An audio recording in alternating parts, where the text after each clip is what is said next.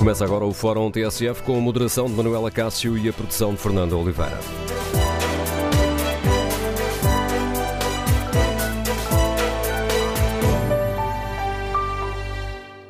Hoje debatemos as críticas à arbitragem que se têm multiplicado ao longo destas últimas semanas, com o VAR no centro da polémica e críticas que ganham sempre mais destaque quando envolvem um dos grandes. No Fórum TSF de hoje, mais do que estarmos aqui a analisar lança a lança as últimas polémicas a envolver o Benfica, o Porto, o Braga e o Sporting, vamos tentar fazer uma avaliação mais global. Queremos ouvir a sua opinião. Temos ou não um problema sério com a arbitragem? A qualidade dos árbitros tem piorado nestes últimos tempos? E o VAR faz parte da solução, contribuindo para a verdade esportiva, ou é cada vez mais uma parte do problema? Queremos ouvir a sua opinião. Número de telefone do Fórum 808-202-173. 808-202-173. Mas este tema permite aqui muitas, muitas reflexões, muitos pontos de análise. O Conselho de Arbitragem devia responder às críticas? Justificar as decisões mais polémicas? Concorda com o, o silêncio que marca a posição do Conselho de Arbitragem ou considera que isso contribui para aumentar a desconfiança dos clubes e dos adeptos? Na prática, vamos tentar perceber e pedimos a ajuda dos nossos, dos nossos ouvintes como é que conseguimos resolver este problema, como é que conseguimos hum, diminuir uh, a capacidade, ou melhor, diminuir o, os erros na arbitragem as notas dadas aos árbitros e as penalizações a quem comete erros grosseiros deviam ser reveladas ou faz sentido que continuem em segredo? As comunicações entre o árbitro de campo e o VAR deveriam ser tornadas públicas? E devia não existir uma carreira específica para os videoárbitros? Queremos ouvir a sua opinião. Número de telefone do Fórum 808-202-173. 808-202-173.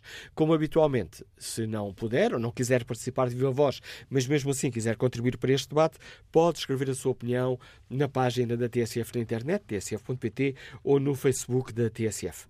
E o nosso ouvinte João Barbosa tem aqui um comentário que, que na prática responde a algumas das, das questões que colocamos um, aqui para debate hoje no Fórum TSF. Escreve o João Barbosa. O VAR tem um claro problema de transparência para com os adeptos, porque há decisões que claramente deviam ser explicadas de forma clara. Veja-se no caso da Premier League, onde recentemente se despediu um árbitro por uma decisão incompreensível. A solução era fácil: um sistema de comunicação onde, quando há uma decisão discutível, o árbitro devia poder comunicar a todos os adeptos o porquê de tomar aquela decisão em específico. E isto acrescenta João Barbosa, isto não é nada de revolucionário, já acontece no rugby há anos e foi introduzido recentemente na NBA, sendo que hum, neste último existe ainda um pedido de challenge que é atribuído a cada treinador que pode ser usado em qualquer fase do jogo. É tudo uma questão de clarificação, não se pode ter nada a esconder. Queremos, no Fórum TSF, ouvir a sua opinião. Iniciamos aqui a análise com a ajuda do Vítor Santos, diretor do jornal O Jogo. Bom dia, Vítor, bem-vindo ao Fórum TSF. Ainda ontem falaram de algumas destas questões no Visão de Jogo, como entender tantos, ar, tantos erros do VAR. Consegues entender, Vítor Santos? Olá, bom dia, bom dia ao auditório da TSF. De facto, há, por vezes surgem decisões, e aconteceu recentemente, lances que é difícil entender. O, em relação especificamente à ação do VAR, eu acho que o VAR é um, um instrumento muito importante no futebol e que serve essencialmente para clarificar situações que antes ficavam num limbo ou na margem da dúvida. E, desde logo, eh, para, para percebermos de que forma o VAR pode ser positivo e é tão positivo nesse esclarecimento, vemos as questões, as questões do fora de jogo. Uh, o fora de jogo era provavelmente a ação mais discutida uh, pelos adeptos do futebol e de repente deixou de ser uh, deixou de ser discutida porque passou a ser praticamente objetivo. Enfim, de vez em quando haverá sempre polémica no futebol, é impossível eliminá-la e de vez em quando vemos a discussão das linhas e de quem coloca as linhas, mas também não podemos colocar tudo em causa, sobretudo a seriedade das pessoas, ou seja, até para o contrário, e, e, nós temos que nos acreditar que as pessoas são seres humanos, os árbitros são seres humanos, quem está no VAR são árbitros e, portanto, estão sujeitos ao erro e podem, podem eventualmente enganar-se. em relação à questão que, estamos, que está aqui colocada no fórum, o, o que é possível fazer e o que se passa no futebol português, é preciso introduzir, desde logo aqui, uma nuance que nós estamos habituados, à medida que se aproxima a fase final das épocas, a polémica aumenta, as justificações aumentam, os erros eventualmente também poderão aumentar e isso só pode derivar da pressão que os próprios árbitros têm têm, eh, na hora de tomar a decisão, eventualmente alguma falta de tranquilidade, mas também esbarra aqui no, no, no, num problema que temos, e, e, há muitos comentadores específicos de arbitragem que se dedicam especificamente aos temas de arbitragem, algum problema de falta de competência, ou seja, isso eh, só pode ser, só pode ser resolvido formando formando mais e melhores árbitros. Eu creio, quero acreditar que a Federação está a fazer um caminho importante nesse sentido, porque o nosso quadro de árbitros, como vemos até pela, pelas chamadas às provas internacionais, ainda agora tivemos o um Mundial de Futebol e não tínhamos lá um árbitro português, sendo que isso depende de cotas e de múltiplos fatores, mas a verdade é que não estávamos lá e noutras alturas do nosso futebol uh, uh, estivemos. E depois, quando chega à fase das grandes decisões, estes problemas agudizam-se. E agudizam-se porquê? Agudizam-se porque os pontos são mais importantes, e os clubes eh, manifestam-se de uma outra forma e hoje em dia temos têm canais muito fortes até na, na, nas redes sociais, não é que são uma realidade nova há uma década ou há pouco mais de uma década e é evidente que isso torna o clima mais efervescente e que não é favorável. Aqui chegados há, há, há uma questão desde logo que é importante. É, é, é muito importante que o Conselho de Arbitragem consiga estabelecer com os árbitros os critérios em que é possível intervir, e nós estamos a falar especificamente da ação do VAR, e o VAR é um mecanismo, um instrumento que de repente parece que se torna vilão, quando não pode ser vilão. O VAR é muito importante para o futebol, para se poder fazer a verificação. A verificação dos lances, ou seja, só pode, só pode ser encarado como uma coisa positiva e de repente, porque está sujeito também ao erro, eh, como disse, porque o erro é humano, de repente olhamos para o VAR como uma, uma, uma como um instrumento negativo, é mal visto. Nós neste fim de semana tivemos dois jogos com muitos lances para serem avaliados polémicos, num jogo não foram, no outro jogo foram. É evidente que esta discrepância cria problemas, cria insatisfação e cria, sobretudo, uh, uh, razões de queixa. É possível identificar razões de queixa que, de resto, acontecem em todas as jornadas, mas nesta altura, com a decisão do título à porta, uh, ou a caminharmos para isso, faltam duas jornadas para o fim do campeonato, é evidente que a questão se torna mais insuficiente e isso não favorece ou seja, Vitor o próprio, Santos, o próprio mesmo, futebol. Numa análise mais afastada das paixões clubísticas, há de facto uh, diferenças de critério de jogo para jogo? Não, há diferenças, eh, há diferenças de critério de jogo para jogo e, e, e isto, ah, vimos isso este fim de semana em situações parecidas, vimos o, o, o VAR chamar o árbitro para verificar o lance. Eh, num campo vimos e no outro campo não vimos. Ora, isso não, não, não é aceitável, nem sequer é entendível à luz do que são, do que serão as diretrizes que a, que a Federação Portuguesa de Futebol, o Conselho de Arbitragem, dará aos árbitros. Perguntas-me, ou perguntas tu, aliás, essa é a, tua, é a questão principal que está subjacente ao fórum, o que, o que podemos fazer para melhorar? Eu acho que, desde logo, o Conselho de Arbitragem deveria uh, uh, encontrar uma forma de explicar melhor estas situações. Falamos agora da questão, o, o, o, nomeaste um ouvinte que colocava a questão de os lances poderem ser explicados, e isso não depende do nosso Conselho de Arbitragem, pelo menos durante o jogo, depende de determinações de instâncias superiores, como a FIFA e o IFAB. Ou seja, eh, eh, eh, não é possível de repente introduzir, mas eu acho que, essa, que, era, que, chegámos ao tempo de o futebol poder fazer isso.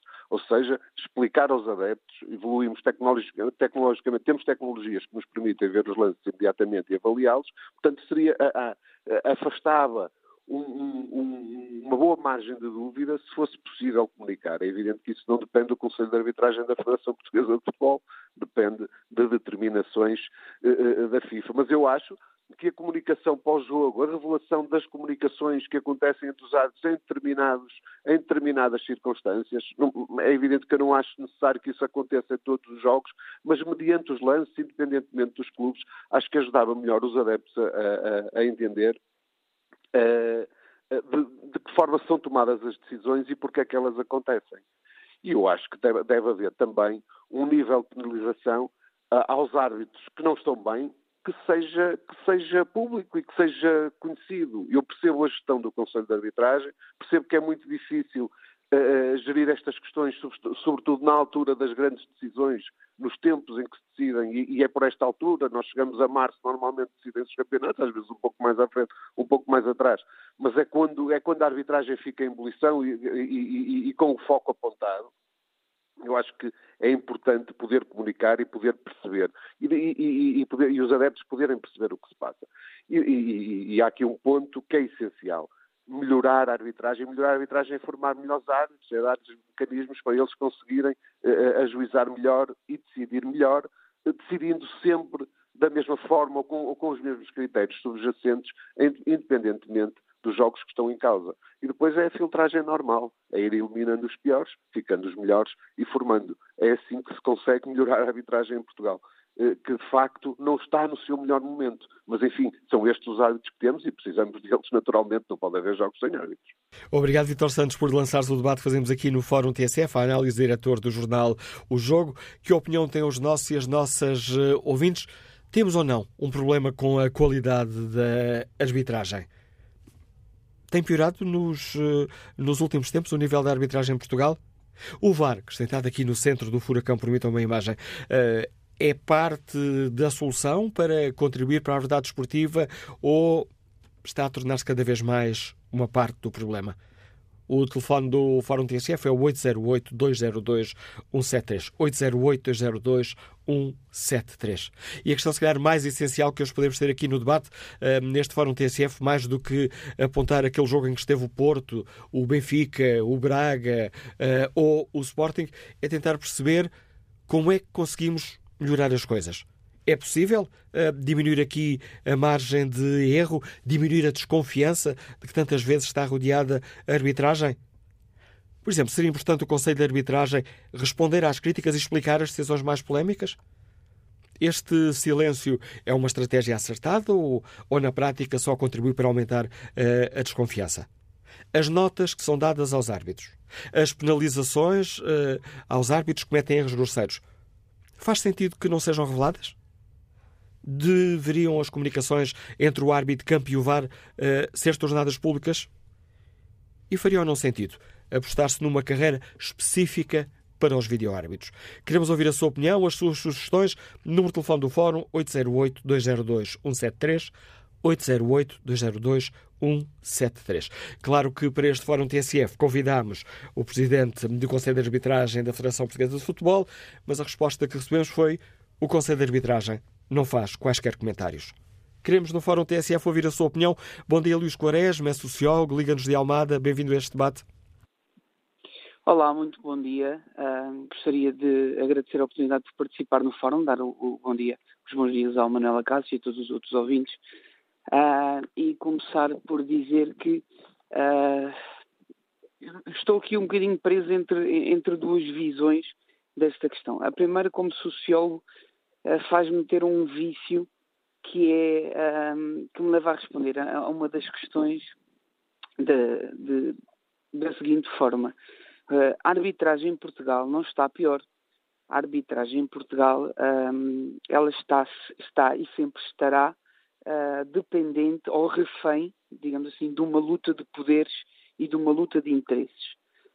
Uh, e essa luta de interesses faz uh, essencialmente entre duas grandes entidades, cujo, que, que, não vou, obviamente, referenciar, mas que quando, um, que quando os resultados não são a seu favor, dizem coisas como acabem com o VAR. Ora, o acabem com o VAR um, uh, não teria qualquer eco se fosse dito pelo presidente de um, de um clube chamado mais pequeno, e, e digo isto sem desmerecimento, mas apenas aqui por facilidade de, de discurso. Uh, se fosse o presidente de um qualquer clube da segunda divisão a dizer acabem com o VAR ou, ou um clube do fim da tabela, isto não teria qualquer repercussão. E dizer acabem com o VAR é a mesma coisa que dizer acabem com a medicina e vamos voltar a fazer, a, a tratar as pessoas como mezinhas. é dizer acabem-se com os, os, os, os, carros motorizados e vamos passar a andar de cavalo. Uh, porque nos tempos em que se andava de cavalo, e, e passo aqui a, este género de parábola, uh, nos tempos em que se andava de cavalo era tudo feito às escondidas uh, e, e, e, certas entidades conseguiam fazer do, dos árbitros marionetas que decidiam a seu favor. Agora, o vídeo-árbitro em si, uh, ele é um benefício inestimável e, e, e, e inegável ao nosso, ao nosso futebol uh, e à verdade desportiva. Agora, não podem haver meias verdades. Porque os árbitros, como qualquer uh, ser humano, são suscetíveis a pressões, são suscetíveis a lutas de poder. Eles próprios são uh, uh, passíveis de ser uh, corrompidos, passíveis de ser agradados, passíveis de ser ameaçados, como tantas vezes, infelizmente, já vimos, uh, e não pode haver meias verdades. E o que é que eu quero dizer com isto? As comunicações entre o VAR, entre o, o árbitro de campo e o vídeo-árbitro, não só devem ser públicas, como elas devem ser acessíveis em direto. Como é que uh, uh, o, o diretor do, do, do, jornal O Jogo, cujo, e peço desculpa por isso, cujo nome eu, Vitor Santos. Uh, Vitor Santos, não, não me recordo, estava a dizer que isso depende de instâncias como a FIFA. Isso uh, eu acredito que sim, mas uh, eu relembro, se calhar, ao, ao Vitor, com todo o respeito, que nós conseguimos, ou, ou a FIFA conseguiu realizar há poucos meses um Mundial no Catar, em pleno inverno. Uh, e, e, só não se consegue fazer uh, estas modificações que são tão pequenas comparadas com isto, uh, com a realização de um Mundial num país que utiliza mão de obra escrava, com falta de vontade. então há aqui uma luta de poderes em que os árbitros são presos. E, e, por isso, uns cedem às pressões, outros não cedem, quando são os clubes pequenos que são uh, melindrados, digamos assim, quando são os clubes pequenos que são prejudicados. Não, não há qualquer eco na comunicação social. Uh, quando são os clubes grandes, vêm uh, os donos do futebol ou os donos disto tudo dizer acabem com o VAR. Mas aqui os responsáveis pela arbitragem têm uma responsabilidade fulcral. Eu acho que as comunicações que, que, que não, se, não se deve responder a estas críticas, nem se deve dar explicações, uh, o que se deve fazer é um passo antes, é fazer com que todas as comunicações entre o VAR, o árbitro, seja tudo público, seja tudo feito online. Nos Estados Unidos é possível estarmos a ver um futebol, embora o, o, não tenha para nós o interesse que tem o futebol europeu, mas é possível estar a ver um jogo de futebol e o, e o, e o apresentador, ou, ou a pessoa que está a relatar o jogo, estar a entrevistar, por exemplo, o guarda-redes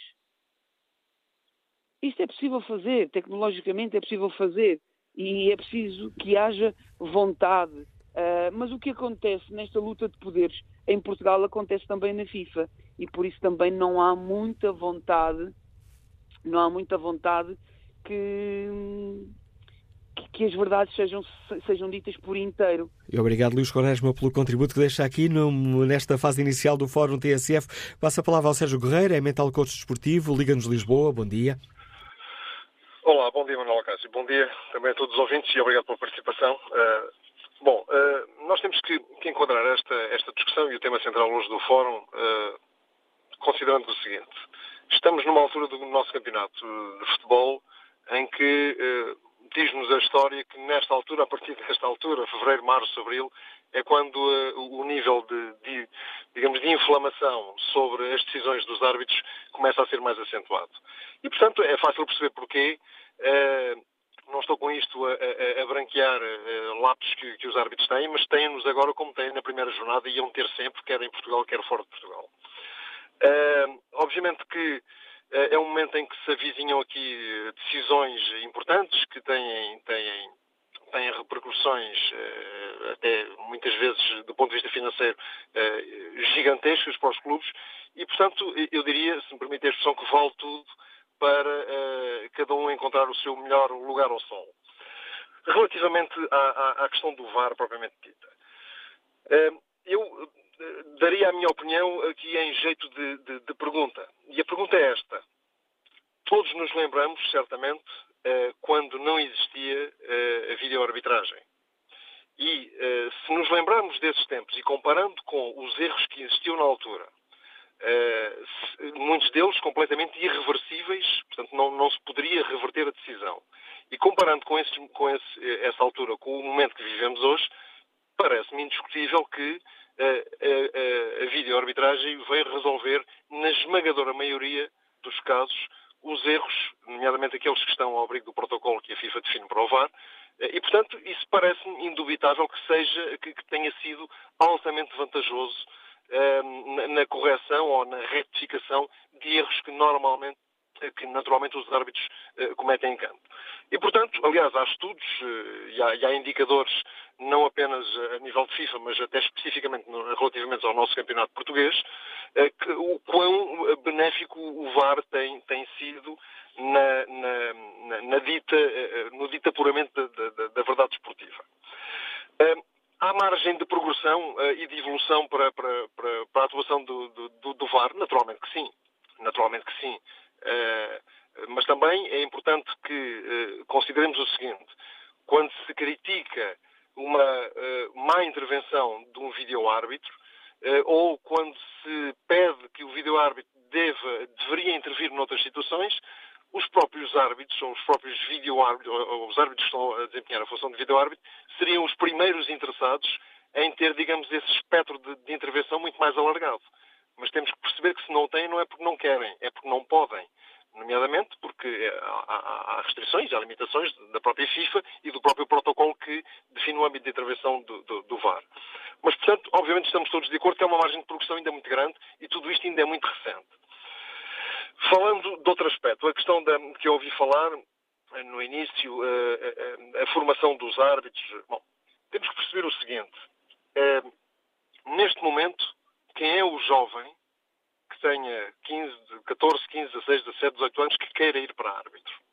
Com o clima inflamado que nós assistimos em Portugal, uh, recorrentemente, uh, com o facto de vermos uh, semanalmente, e vou enfatizar, semanalmente, agressões de mais variado género a árbitros em escalões de formação que estão a arbitrar jogos de, de, crianças de 7, 8, 9, 10 anos.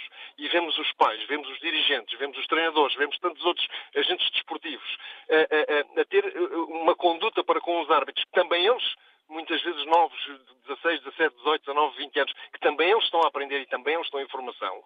E, portanto, todo este clima leva-me a perguntar quem é o jovem que quer hoje em dia ser árbitro. Uh, e, portanto, isto leva-me à seguinte questão. Se há poucas pessoas poucos, há um potencial de poucos candidatos para, para, para, para, árbitros, para fazer uma formação de árbitro, naturalmente que isto a prazo vai se refletir na sua uh, qualidade, na qualidade da arbitragem. Porquê? Porque uh, quem gera os árbitros, quem os forma, tem que se preocupar primeiro, em primeiro lugar, com a retenção dos árbitros, ou seja, porque há muitos árbitros que fazem o seu curso e passados meio dúzia de meses ou um ano uh, desistem, naturalmente, por tudo isto que eu disse e muitas outras razões. Uh, e, portanto, os que vão ficando, uh, naturalmente, e tiro aqui o meu chapéu a todos aqueles que ficam, porque é um ato de coragem, é um ato de coragem no nosso país ser árbitro, aqueles que ficam é realmente porque têm uma paixão muito grande. E, mas, naturalmente, temos que perceber que isto pode ter impactos ao nível depois da qualidade, porque havendo menos quantidade, naturalmente, uh, haverá menos qualidade. E depois, obviamente que esses árbitros, quando chegam aos jogos que têm uma maior exposição, maior, maior monetização,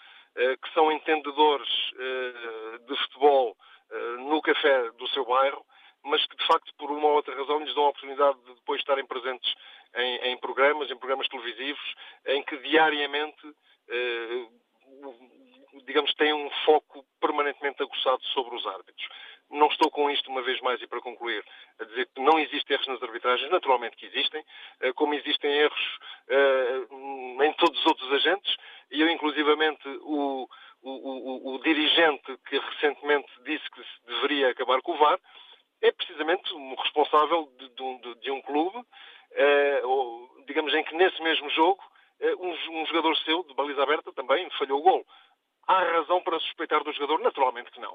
O futebol vive do erro. Eh, e, portanto, vamos tolerar os erros aos árbitros, naturalmente, que são aqueles que provavelmente mais pressionados estão em todo este contexto. Obrigado pelo seu contributo para este debate, Sérgio Guerreiro. E que opinião tem o Rui Ferreira, comercial, que nos liga de Braga? Bom dia. Muito bom dia, Sr. Manuel Acácio. Bom dia a todos os ouvintes. Um, tenho aqui três questões uh, que gostaria, três questões uh, que gostaria de colocar. Uma delas seria, assim, uh, relativamente aos árbitros, à, à, idade dos árbitros, e que, com coincidência ou não, os árbitros que tiveram nos dois jogos esta semana uh, mais contestados e mais falados, neste caso do Vizela Benfica e do Futebol Clube Porto Gil Vicente. No caso do Nuno Almeida, já passa a idade, e no caso do Rui Costa, também já passa a idade.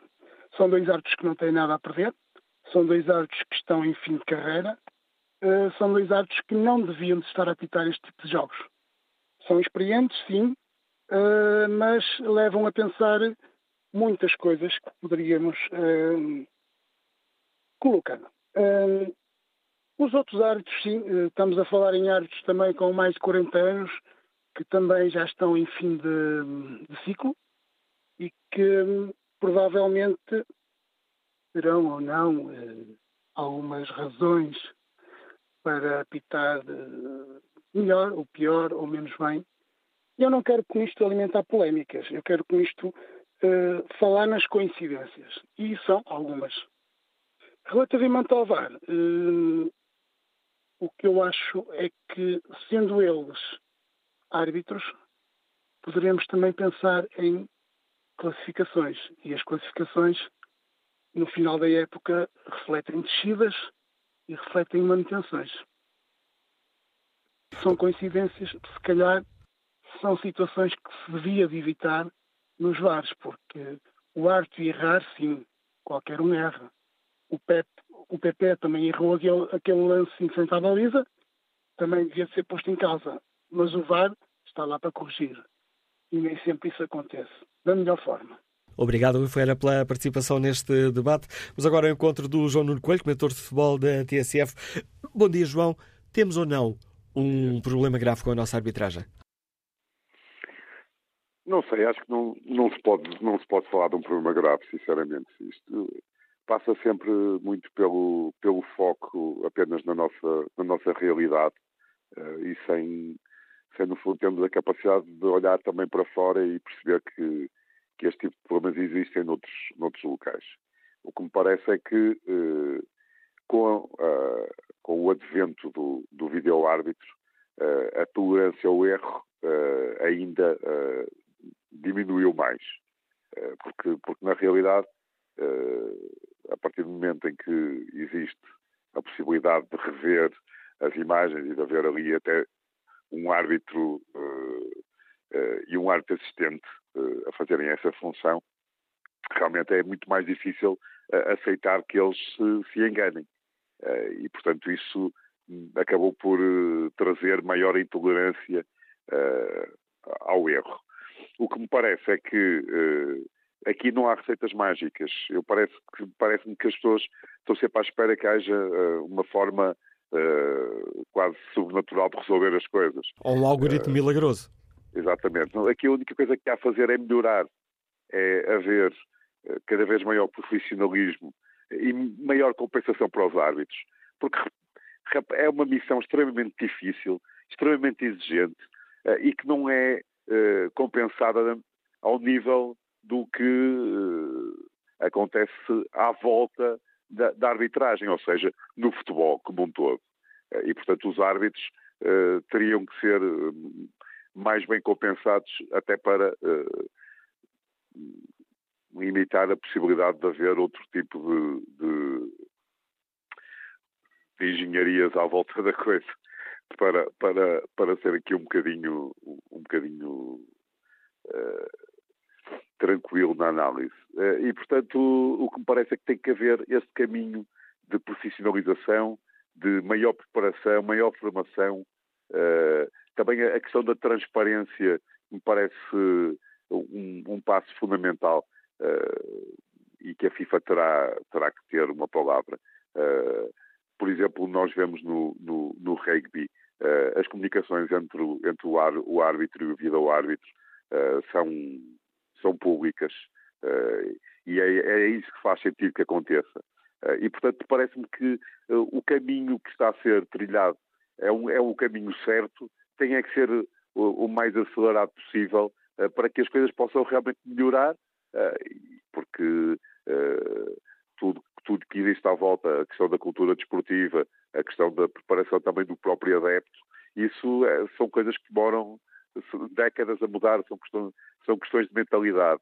E, portanto, parece-me é que uh, tem, temos que ser insistentes e, e, e, resilientes neste, no caminho que está a ser feito, uh, porque realmente não, esta não é uma missão fácil, é uma missão extremamente complicada. O futebol é sempre muito mais do que um jogo. Tem uh, implicações identitárias, cada vez mais financeiras, uh, económicas e, portanto, uh, a, a, função do árbitro, digamos assim, é uh, uma espécie de algo mais fraco nesta, em toda a cadeia da complexidade do, do, do, próprio futebol enquanto fenómeno social.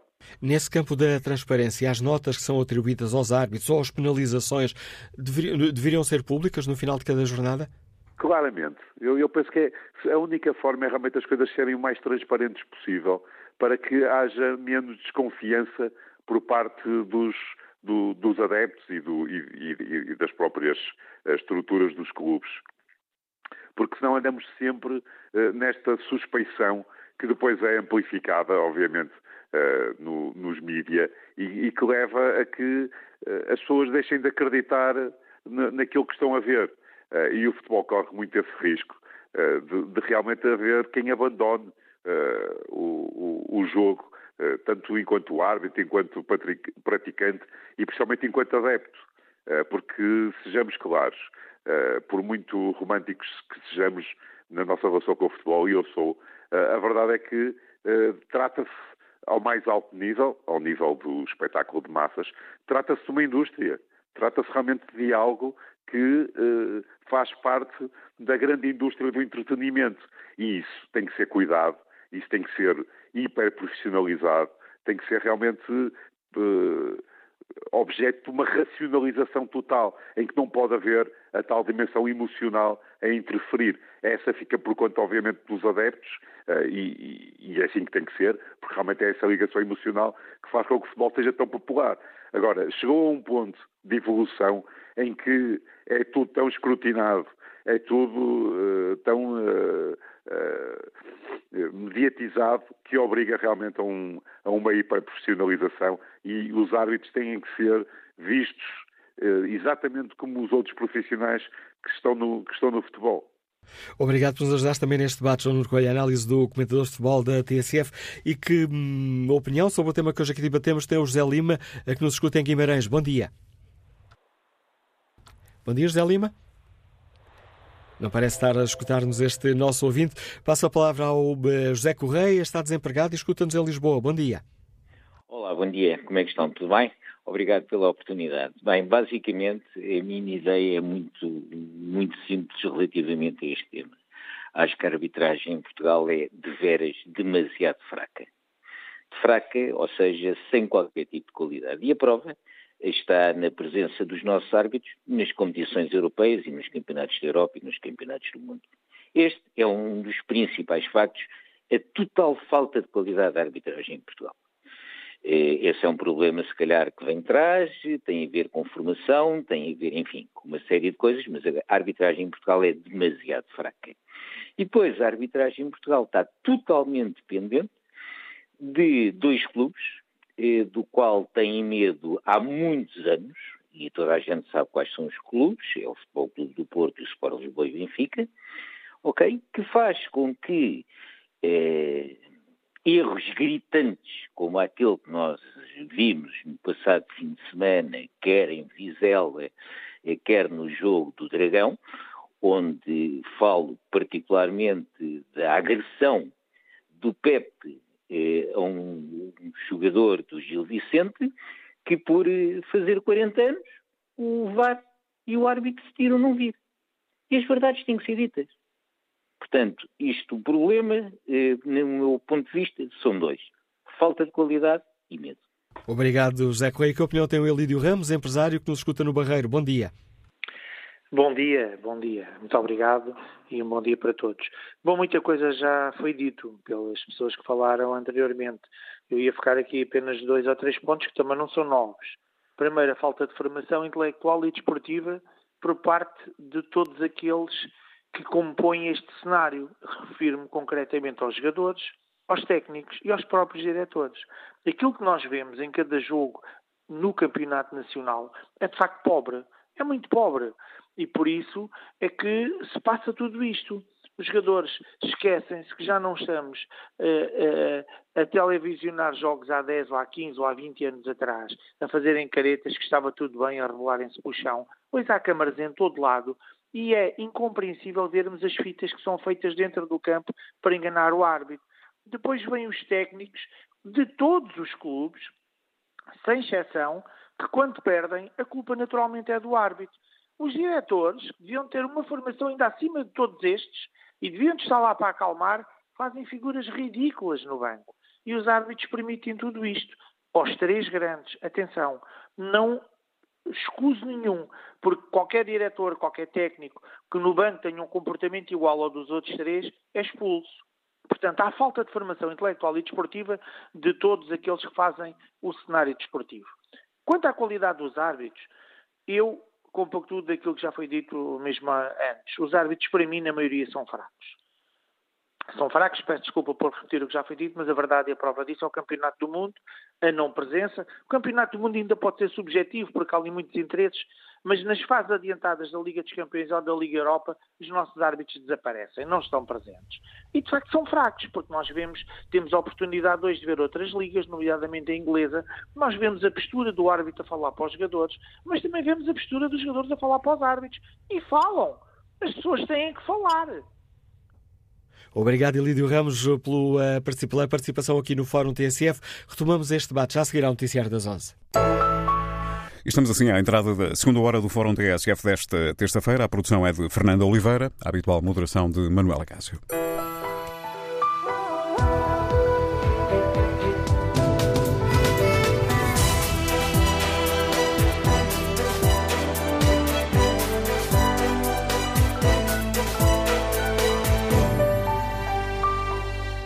E retomamos o debate no Fórum TSF, onde tentamos eh, perceber, depois das eh, polémicas que têm marcado estas últimas semanas nas arbitragens, sobretudo envolvendo Benfica, Porto, Braga e Sporting, eh, vamos tentar perceber se temos ou não um problema com a arbitragem. E o VAR faz parte da solução ou é cada vez mais uma parte deste problema? Queremos ouvir a opinião dos nossos, dos nossos ouvintes, o que será possível fazer para uh, melhorar a qualidade da arbitragem uh, e diminuir a polémica em torno desta, destas uh, arbitragens. Que opinião tem os nossos, nossos ouvintes? Que opinião tem o Joaquim Castanheira, comercial, que nos liga do Funchal? Bom dia. Bom dia. Uh, Está-me a ouvir? Em boas condições. Pronto. Olha, eu, eu, começo aqui por chamar a atenção uma coisa. O, o VAR, ou o, árbitro, o, árbitro, uh, de, o, o vídeo-árbitro no futebol acho que está com um erro enorme e eu falo por experiência própria. Eu fui árbitro, árbitro de rugby, continuo a ser nos escalões de formação, devido à idade, já tenho 57 anos. Continuo a fazer jogos de formação, continuo a estar em alguns jogos como observador e como árbitro auxiliar na divisão Roda em Portugal e tive a honra de estar como quarto árbitro num jogo internacional do Portugal-Japão na cidade de Coimbra. E, e, pela primeira vez tive ao vivo em louco a experiência de estar como quarto árbitro e assistente e como vídeo árbitro também a, a, no, por isso no auxílio desse, desse jogo. E o erro do vídeo árbitro no futebol, a meu ver, a meu ver, é que toda a gente pensa que, ou, ou no futebol, o vídeo árbitro fala com, o árbitro, com campo. Eu, eu, eu acho que o erro está aí, porque a decisão sempre final é sempre do árbitro principal. E o, o vídeo árbitro só é chamado quando o árbitro principal tem alguma dúvida.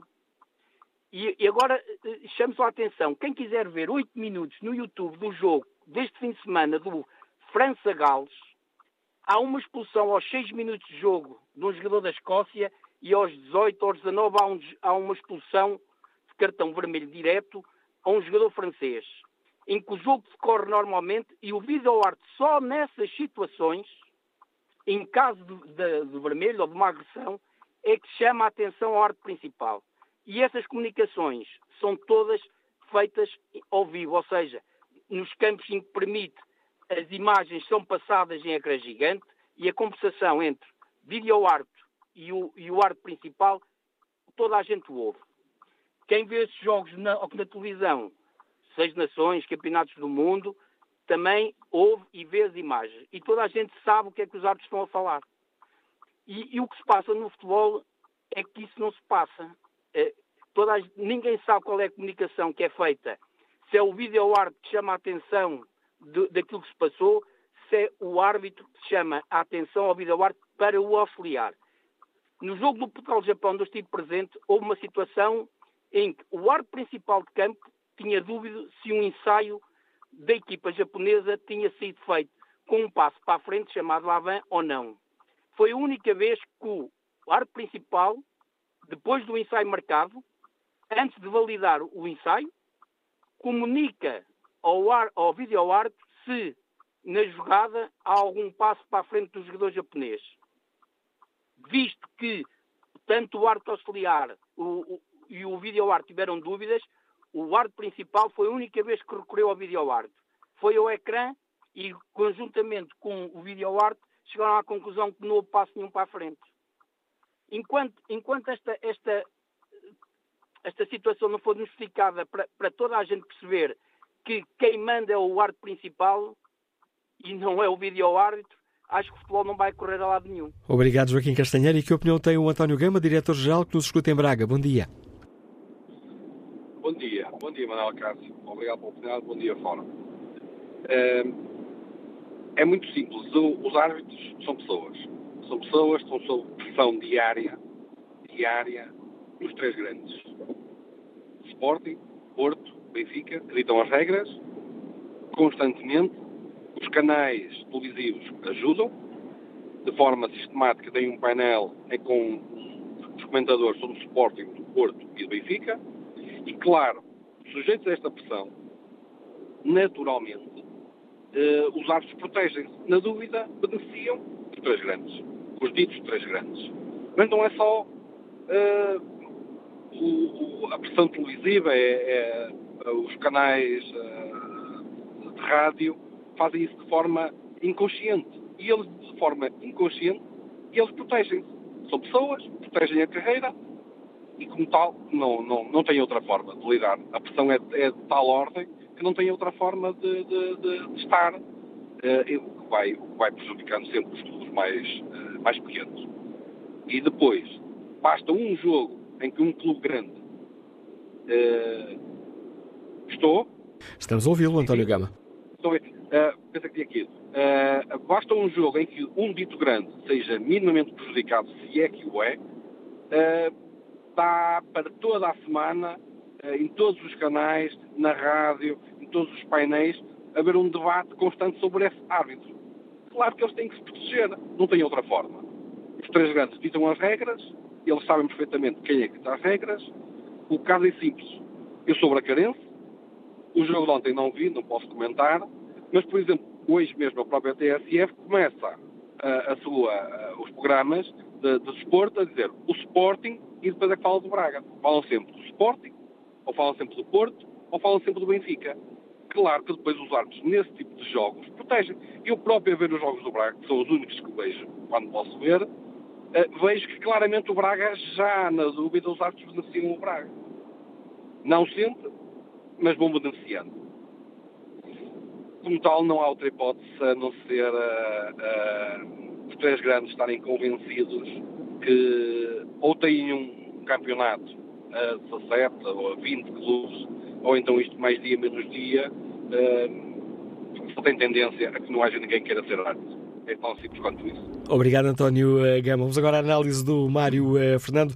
Bom dia, Mário. Temos ou não erros a mais no, na, nas nossas arbitragens?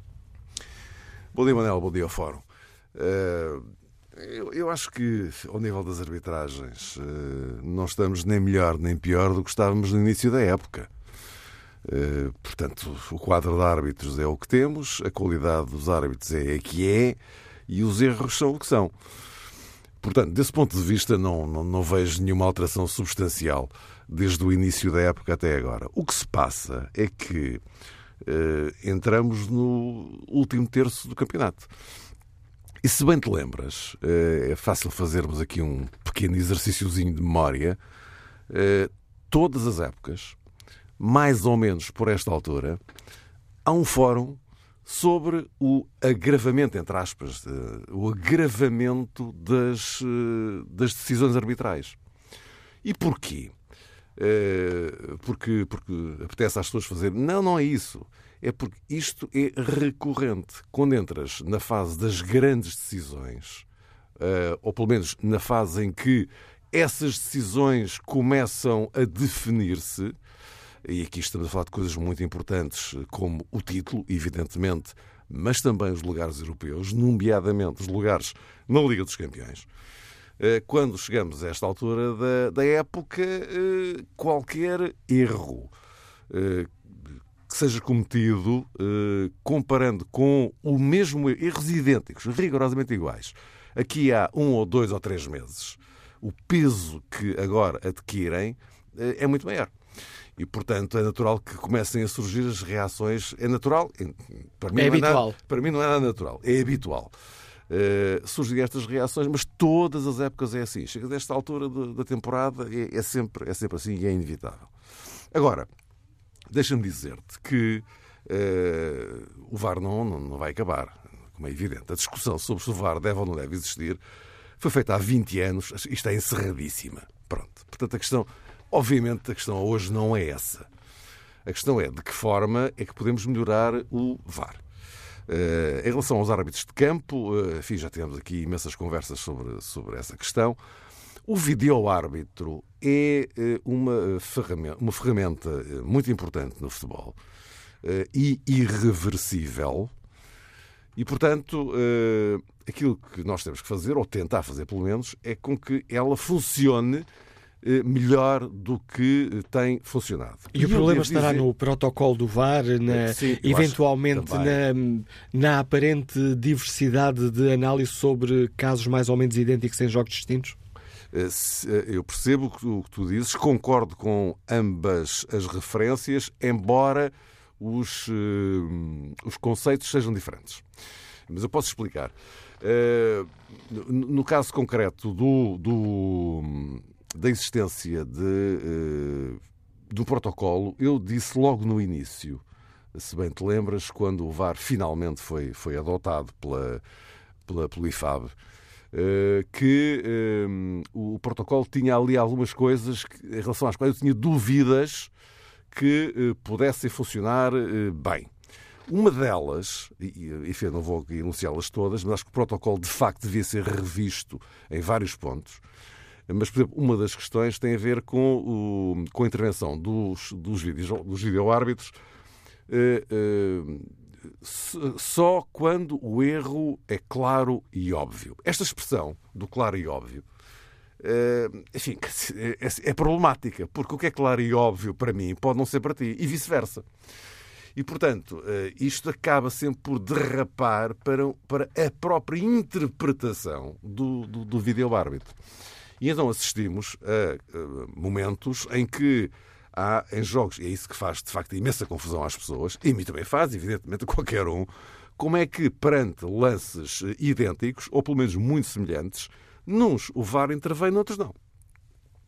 E por isso, é por isso que eu digo que uh, uh, o protocolo, desse ponto de vista, devia de ser, devia de ser uh, emendado, corrigido, enfim, aperfeiçoado, acho que é a melhor a expressão.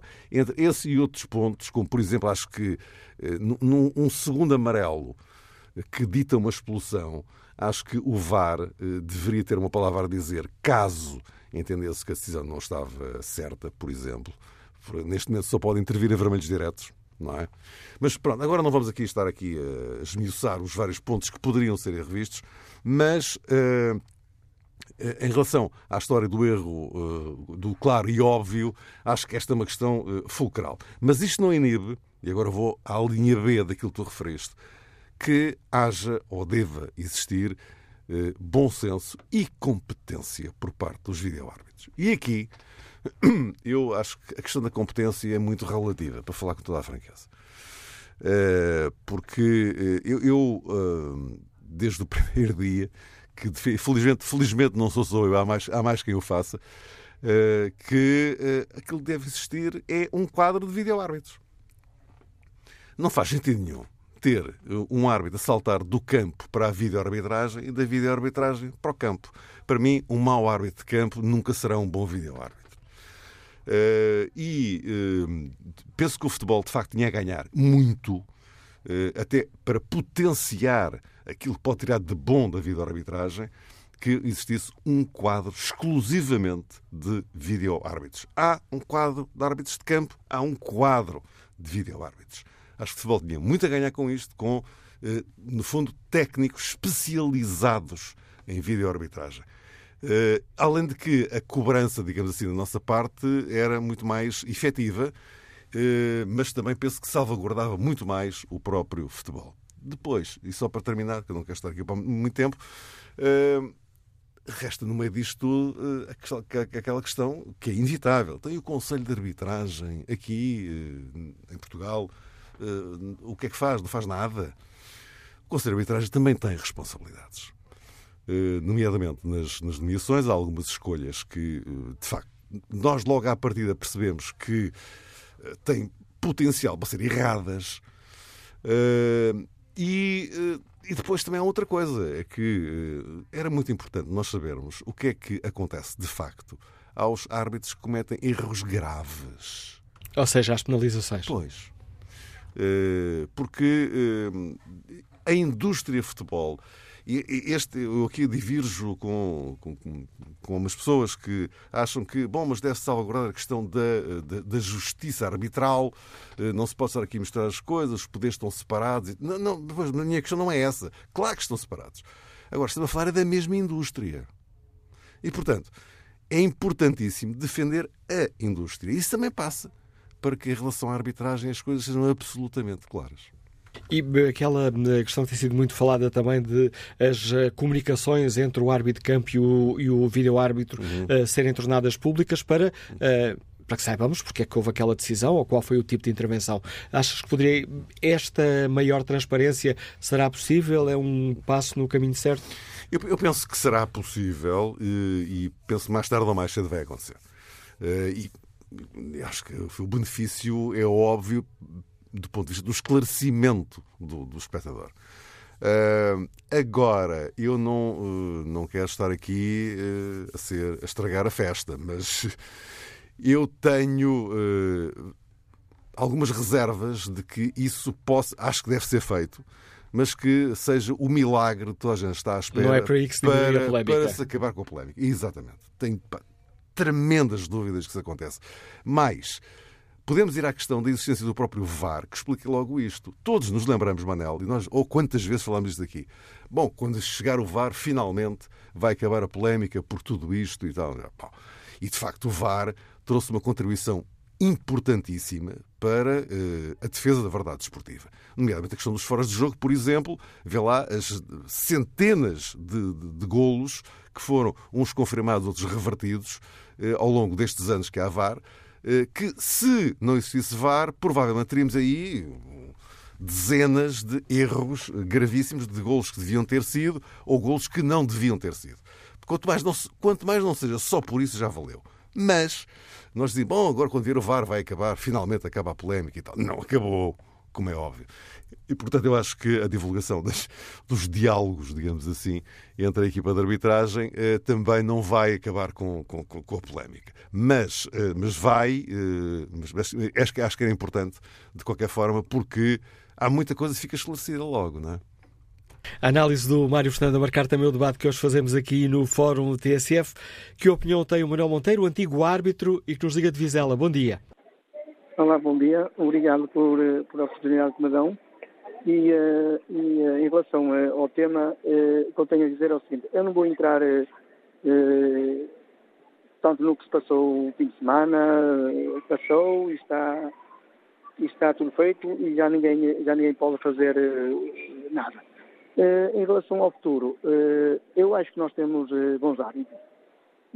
acho que o vídeo hábito veio, veio fortalecer o, tanto o futebol, só que, na minha ideia, acho que deviam ser mais profissionais e não ter medo de marcar quando tem que marcar. O vídeo hábito não tem que ter medo de chamar quem tem que chamar. E, e acho que se, se fizemos isso. Acho que o futebol tem muito, muito, muito a melhorar. Obrigado, Manuel Monteiro. E que opinião tem o professor Filipe Pagos, Liga de Solurico de Basto? Bom dia. Bom dia. Uh, vou ser muito breve, apresentar só duas uh, opiniões que eu gostava de dar. Portanto, a primeira, acho que um, eu acho que os árbitros deviam ter mesmo, o mesmo número de treinos que têm os jogadores uh, semanalmente, treinar as mesmas horas que eles, e ganharem metade daquilo que os jogadores ganham. Sou portista, posso assumir aqui que sou portista com muito gosto. E a segunda questão era, eu gostava de ver os árbitros com um kit de som, como têm noutros desportos, por exemplo no rugby, em que toda a assistência presente e as pessoas em casa ouvissem na hora o que os árbitros estão a comunicar e a, dizer, a explicar aos jogadores. Era só isso. Bom dia, muito obrigado. Obrigado, Filipe Barros. E que eh, a opinião tem o Hélio Pereira, é empresário agrícola, escuta-nos nas Caldas da Rainha. Bom dia. Bom dia. Uh, queria pegar umas últimas palavras que ouvi e fazer isso também um pouco a minha experiência, porque eu até aos, eu tenho 42 anos e até aos 20 anos mais ou menos eu gostava muito de futebol e depois quando comecei a perceber uh, de tudo o que se passava, comecei a desgostar de ver o, o desporto em si.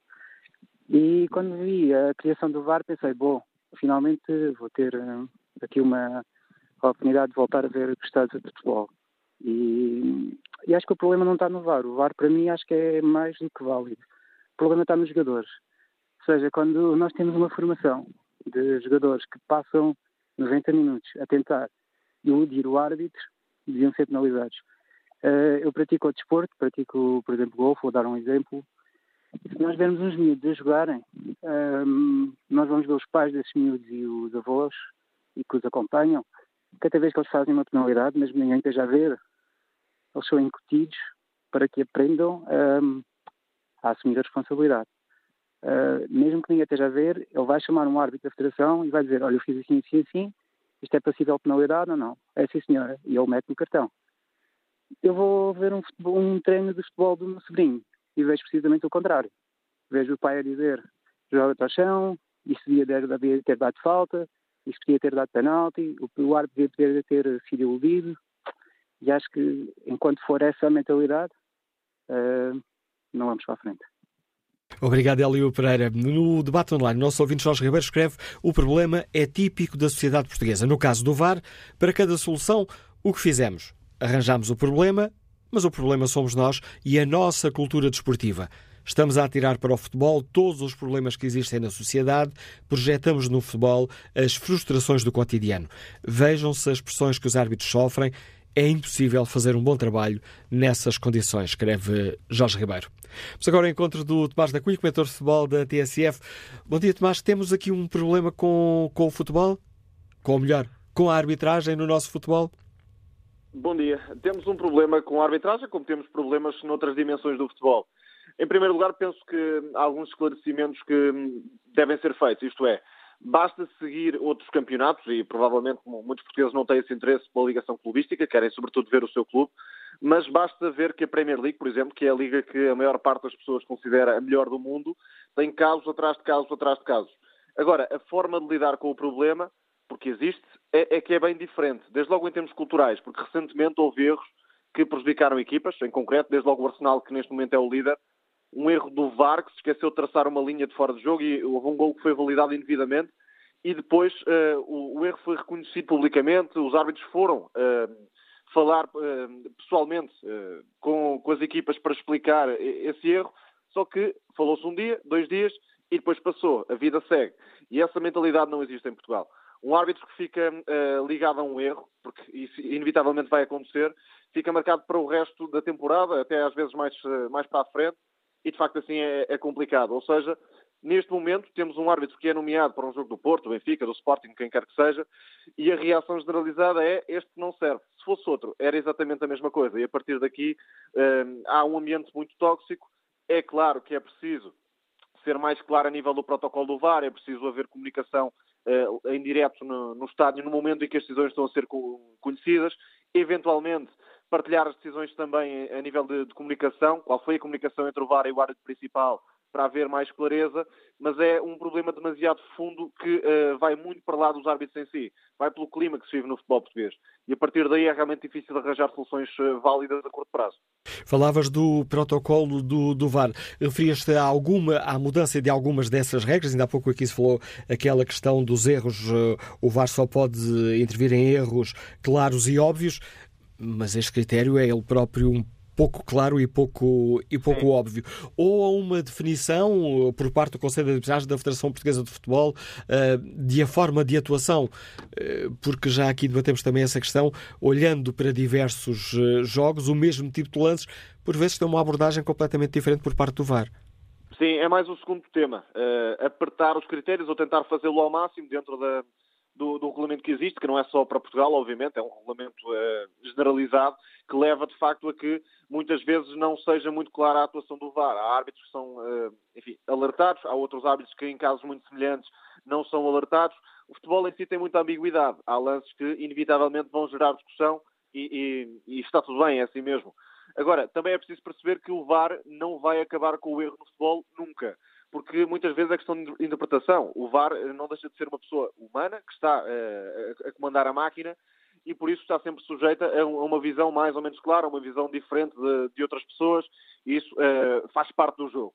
O que deve acontecer também é um esclarecimento um, o mais profundo possível, quer em tempo real, isto é, no estádio, quer a posteriori, para que os clubes uh, e, todos os intervenientes possam estar a par de porquê que aquela decisão foi tomada.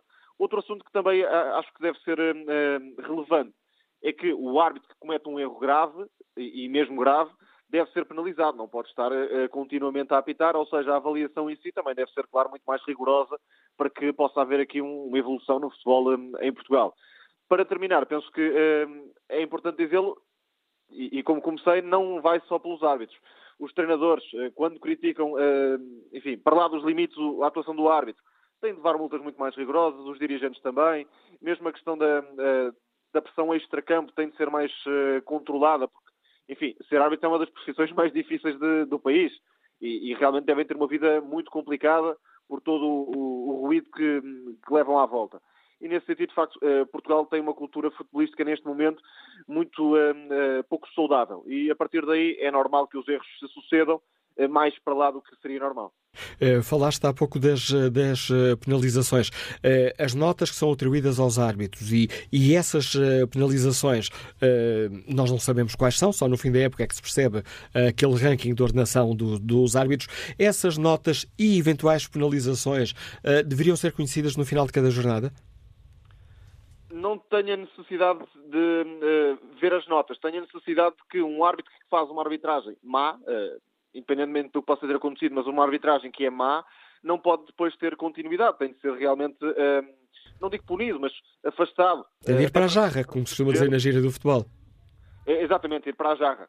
Agora, ehm, podia ser uh, válido partilhar as notas por uma questão de, de limpeza, de uh, esclarecimento público, porque uh, afastar um árbitro que fez uma atuação má, mas que pode de alguma forma dar espaço para outras interpretações, será que foi mesmo tão má? Será que está simplesmente a ser encostado, pressionado de, de, alguma forma? Por isso, de facto, partilhar as notas dos árbitros podia ser uma, um motivo para gerar menos controvérsia eventualmente, só que depois iríamos discutir as notas. Portanto, há sempre quando há vontade de o fazer, há sempre forma de encontrar uh, espaço de crítica. E consideras que seria importante termos uma carreira específica para os videoárbitros?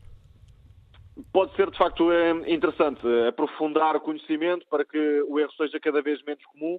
Repito, não será possível eliminar por completo o erro, mas uh, com a chegada do VAR também passou a haver menos tolerância para o erro, porque uma coisa é o árbitro que está no campo e eventualmente poderá não ter visto o que se passou e já não tem hipótese de ver.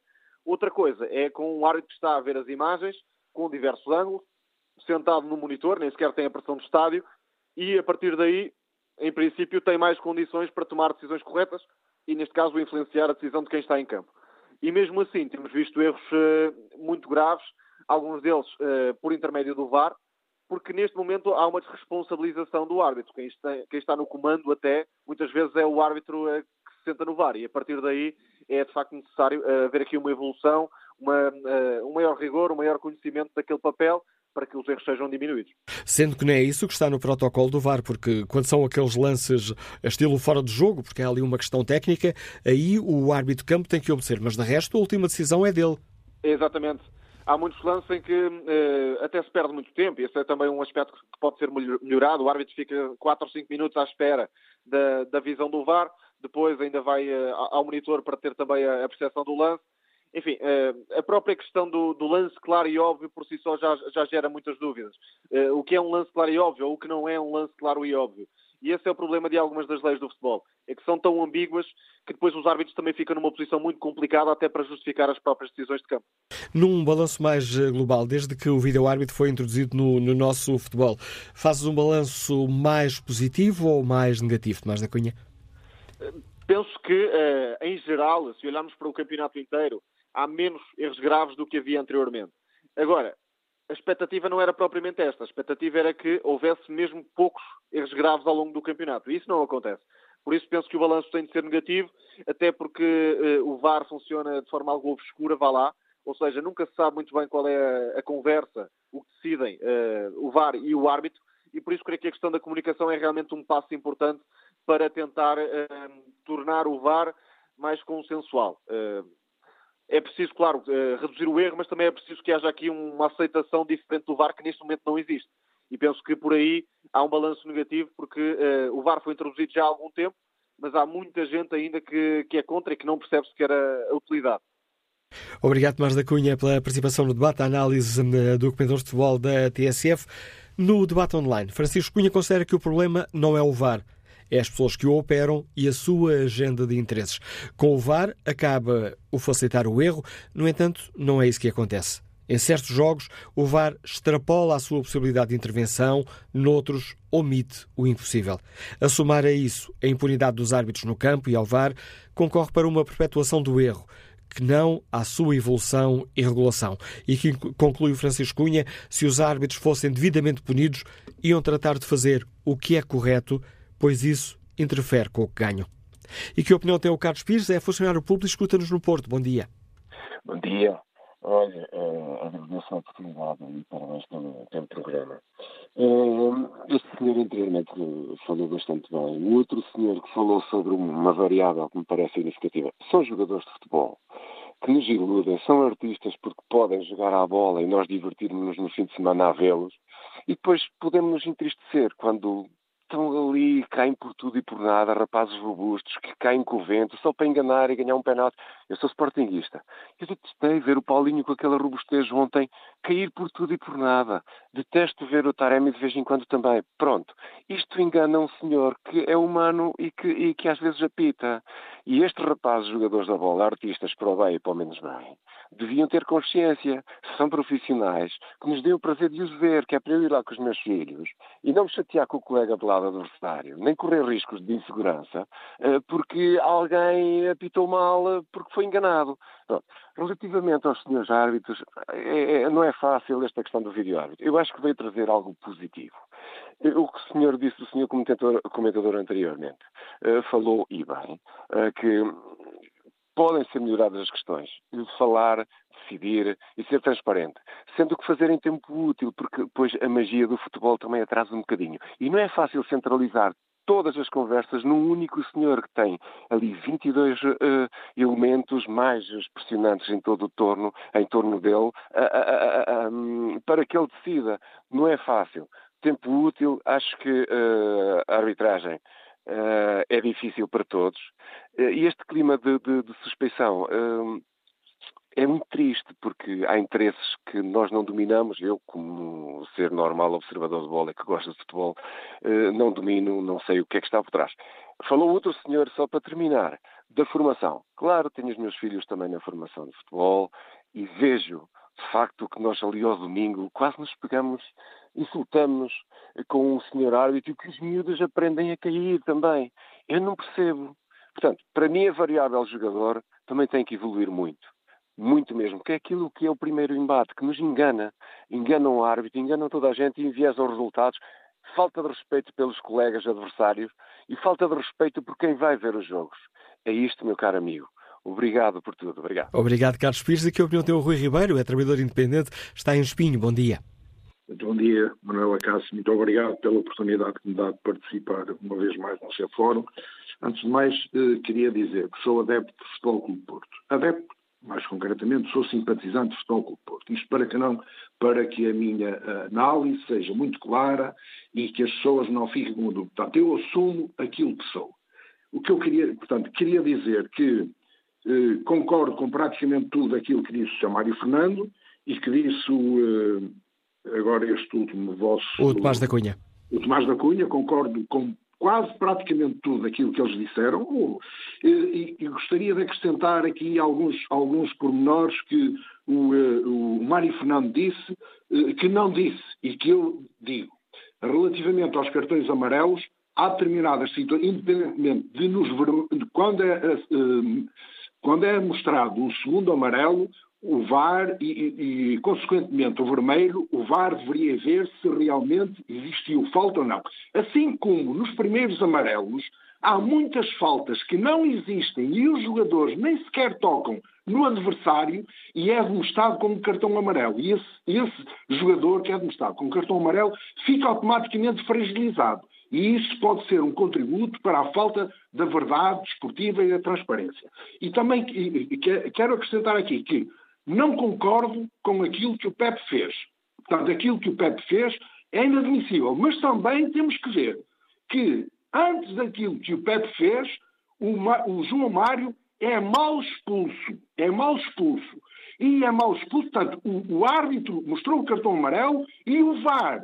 O VAR aconselhou a ver e o senhor, o senhor árbitro, que não teve personalidade, alterou a sua primeira posição. Portanto, já ouvi muitos analistas e muitos entendidos na arbitragem a dizer que a mostragem do cartão vermelho que não deveria, não deveria ter acontecido.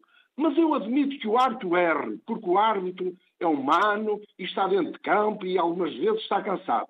No VAR já não admito determinados erros, porque há erros do VAR que são premeditados, com o nítido objetivo de prejudicar ou beneficiar determinada equipa. Portanto, e quando nós falamos, e ouvimos falar sempre, que o Porto e o Benfica e o Sport são sempre...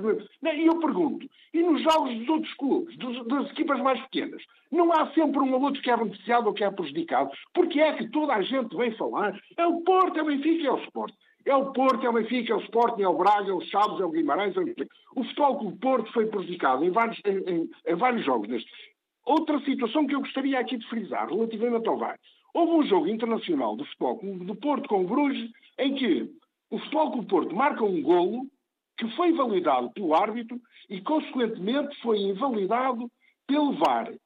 E, desse, e desse, dessa invalidação do, do, do golo resultou um penal contra o do Porto. E muito bem, muito bem assinalado. Agora, eu pergunto, o Futebol do Porto com o Santa Clara nos Açores o gol do Santa Clara do empate resulta de um canto, que não era canto.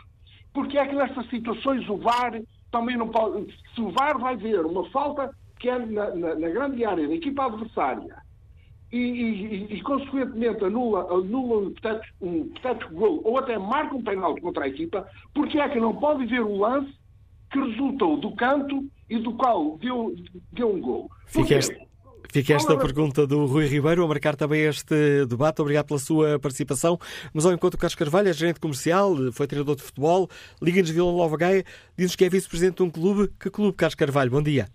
Olá, Manuela Cássio, muito bom dia. Eu sou vice-presidente do Golpeares, de Vila Nova de Gaia.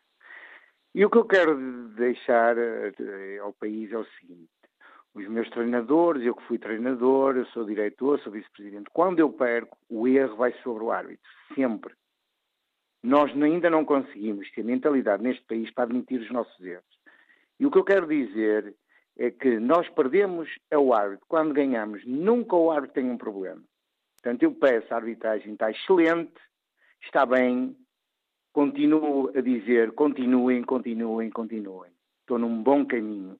Lamento as pessoas, como eu faço nos cafés, critico, critico, critico. O meu problema é que o meu treinador perde. E eu pergunto, então, ah, foi o árbitro. Vou ter como o jogador, foi o árbitro. Vou ter como o massagista, o árbitro. E isto não pode continuar. É só olhar lá para fora e ver.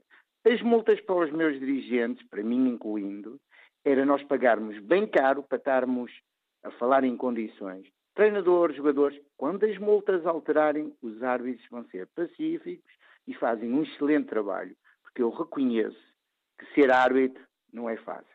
Eu, às vezes, nos treinos me pedem para eu ser árbitro e eu bem vejo a polémica que é nos meus próprios jogadores. Porque você não viu isto, porque você não fez aquilo, porque não marcou. Muito obrigado, um bom dia, Manuela Cássio, é um prazer falar sempre convosco. Obrigado, Carlos Carvalho, pela sua participação aqui no Fórum TSF. Carlos Carvalho, que é vice-presidente do Gupilhares Futebol Clube. Bom dia, João Baltazar, delegado de Informação Médica, também treinador de futebol, Liga-nos de Alcochete. Bem-vindo a este debate. Bom dia, obrigado a todos e mais uma vez a falarmos, mais uma vez, a falarmos de. Este ano será a primeira, eh, mas tem sido, no último ano ainda participei em alguns debates sobre a questão da arbitragem. E eu concordo com praticamente tudo o que foi dito deste último ouvinte, porque eu tenho estado a ouvir e entro em reuniões e saio, mas agora o último que interviu, uh, concordo, sim. Foi também treinador, é dirigente. Sim, há esta dificuldade é dificuldade em não, uh, em não assumirmos. Que, que, que, culpa tem o VAR? Eu não vi o jogo do Futebol Clube do Porto com, com o Gil Vicente. Não vi. Uh, estava com outros a fazer. Mas hoje, ou ontem à noite, creio que foi ontem à noite, quando fui deitar, num dos canais de televisão, os, eh, com, os, com os intervenientes lá nos debates, os comentadores uh, da arbitragem e não só, eu vi um lance do, do, do PP com a baliza escancarada. Acontece de facto aos melhores. Mas isso, eu nunca vi nenhum colega meu, treinador, o Sérgio Conceição ou outro, uh, dizer uh, que perdemos porque tivemos dois lances de baliza aberta e o jogador eh, mandou para as nuvens. Nunca vi. É fácil, efetivamente, uh, criticar-se estas pessoas que eu acredito que estejam para fazer o seu melhor. Eu, não, eu, eu já disse isso uma vez e a minha ideia, a minha opinião, eu não quero acreditar que os árbitros, hoje, estou a falar hoje, há uns anos atrás seria diferente, há 30, 40 anos, hoje as coisas são diferentes. Uh, e é muito simples, efetivamente. Ainda os técnicos, os meus colegas, uh, não penalizarem e os clubes e os clubes não penalizarem os profissionais, concretamente os jogadores, que constantemente, uns mais do que outros, mas constantemente, fazem com que quem está em casa a ver, que quem está no estádio a ver e o, e o VAR, uh, tenham ideias completamente erradas, porque simulam e um profissional. Eu não concebo que um jogador meu, já disse isso, continuo a dizer, eu não concebo que um jogador meu faça e seja na terra dos meus pais, usa-se um termo, na beira baixa, usa-se, não sei se é, se é a nível nacional, mas na Covilhã, pelo menos, usa-se um termo de canalha. Ah, és um canalha. Isso é canalhice. Um profissional que faz uma canalhice para um colega seu de profissão ser expulso ou ir para a rua sem que lhe toque, isso, esse jogador, deve ser castigado pelo clube e pelo meu colega que o põe a jogar. É uma questão de formação também. E depois, para concluir, e depois, também acredito que não é possível, para mim, não é possível. Uh, tudo bem que o, o Pepe uh, fez, penso que não estou a dizer nenhum disparate, penso que fez 40 anos uh, no dia do jogo com o Gil Vicente. Fiquei com esta ideia. Não sei se estou certo ou estou errado. É mas... certo. Ah, ok. Portanto, ele fazia anos. Uh, eu só tenho uma década a mais do que o Pepe. Portanto, tenho 50, não é? Mas uh, nunca, uh, não ponho em questão se ele é um bom profissional, que ele vive o clube, ele já ganhou por onde passou, por aqui por lá. Mas o Pepe, no Porto e nos clubes onde esteve, também demonstrou que é e tem comportamentos que não são admissíveis. Ele já demonstrou isso na sua carreira. Obrigado, João Baltazar. Mesmo, mesmo a terminar este hum, debate que hoje aqui fazemos, passo a palavra ao Adriano Fernando, empresário que nos liga de FAF. Bom dia. Bom dia, Adriano Fernando. Bom dia, bom fórum. Bom dia, Manuela Cássio. Uh, eu queria falar só, vou ser aqui um bocado polémico só numa situação. Sobre o VAR, o VAR é útil. Uh, não temos é pessoas atrás do VAR competentes como não temos árbitros competentes. E não temos porquê? Porque eu fui presidente do Globo 16 anos. Eu vi árbitros a decidir jogos por causa de um presunto. E esses árbitros hoje estão nos nacionais. Um presunto ganhava-se um jogo. Portanto, eh, quem vai confiar nestas pessoas? Ninguém confia.